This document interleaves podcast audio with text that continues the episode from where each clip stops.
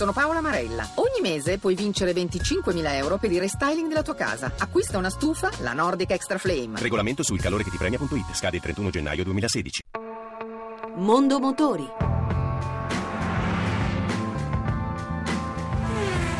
A cura di Roberto Taglialegna. Buona serata e buon ascolto da Lucia Voltan. A Padova si è conclusa da pochi giorni una fiera che sta crescendo di anno in anno in popolarità e in presenze di pubblico.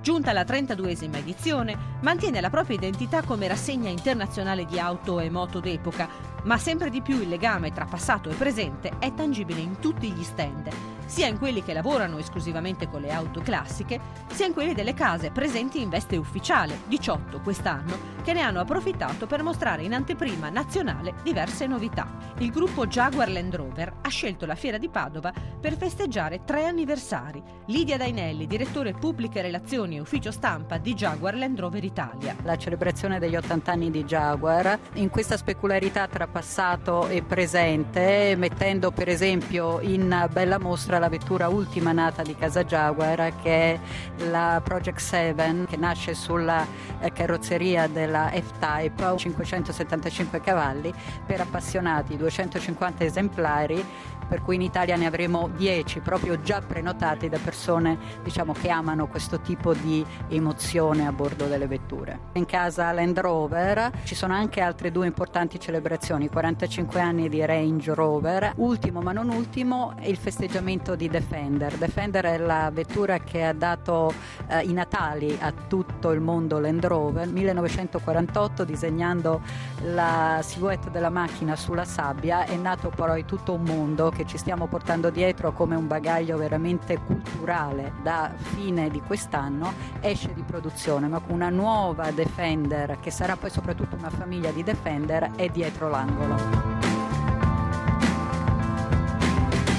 Anche in casa Porsche a Padova si è fatto festa. 30 anni di presenza in forma ufficiale nel nostro paese. Mauro Gentile, responsabile della comunicazione Porsche. Per i 30 anni di Porsche Italia la presentazione di una 911 Targa 4S in edizione limitata, soli 30 esemplari per i collezionisti, ma soprattutto l'esposizione quasi su un podio per il mondo del motorsport, i primi tre classificati del primo concorso di restauro Porsche Classic. Al primo posto una 911 Carrera Carrera Targa 2.7 del 74, al secondo posto una Porsche 911T 2.4 del 73 e al terzo una Turbo eh, 3 litri del 77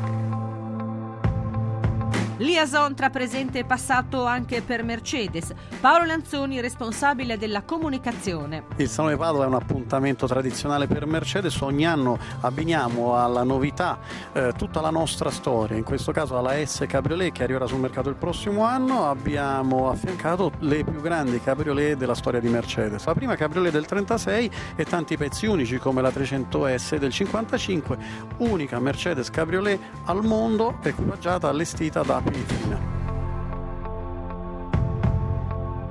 Presente e passato in mostra Padova anche per il gruppo francese PSA, che comprende tre marchi, Peugeot, Citroën e DS. Eugenio Franzetti, responsabile della comunicazione gruppo PSA. È un gruppo che nei suoi marchi Peugeot, Citroën e il neonato marchio DS ha una grande storia.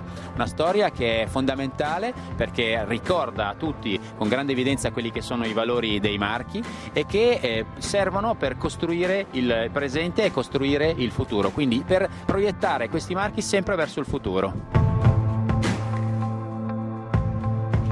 A Padova Volvo ha ripercorso la sua storia, sottolineando l'importanza che ha sempre avuto l'aspetto della sicurezza. Roberto Lonardi, responsabile pubbliche relazioni Volvo Cars Italia. L'autenticità di quello che è oggi una Volvo deriva da quello che Volvo ha fatto nel passato. Se oggi siamo comunque con la nuova XC90 il punto di riferimento per quanto riguarda la sicurezza è perché siamo la casa che nel 59 ha inventato le cinture di sicurezza a tre punti, perché siamo la casa che negli anni 70 inventava il seggiolino per i bambini rivolto in senso opposto a quello di marcia, perché siamo la casa che ha studiato i dummies di donna incinta. Quindi c'è una, una legittimazione diciamo, che la storia dà al presente, ai prodotti di oggi e al marchio che oggi è Volvo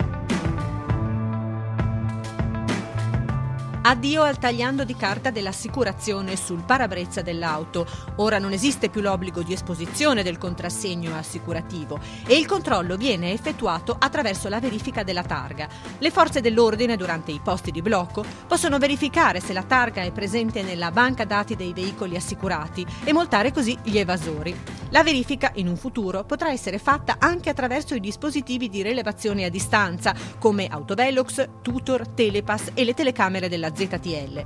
Resta comunque obbligatorio avere a bordo il certificato di assicurazione, cioè quel documento che dimostra la regolarità della copertura. Il certificato è fondamentale sia in caso di incidente per lo scambio di informazioni tra i guidatori coinvolti, sia per circolare all'estero nei paesi dell'Unione Europea.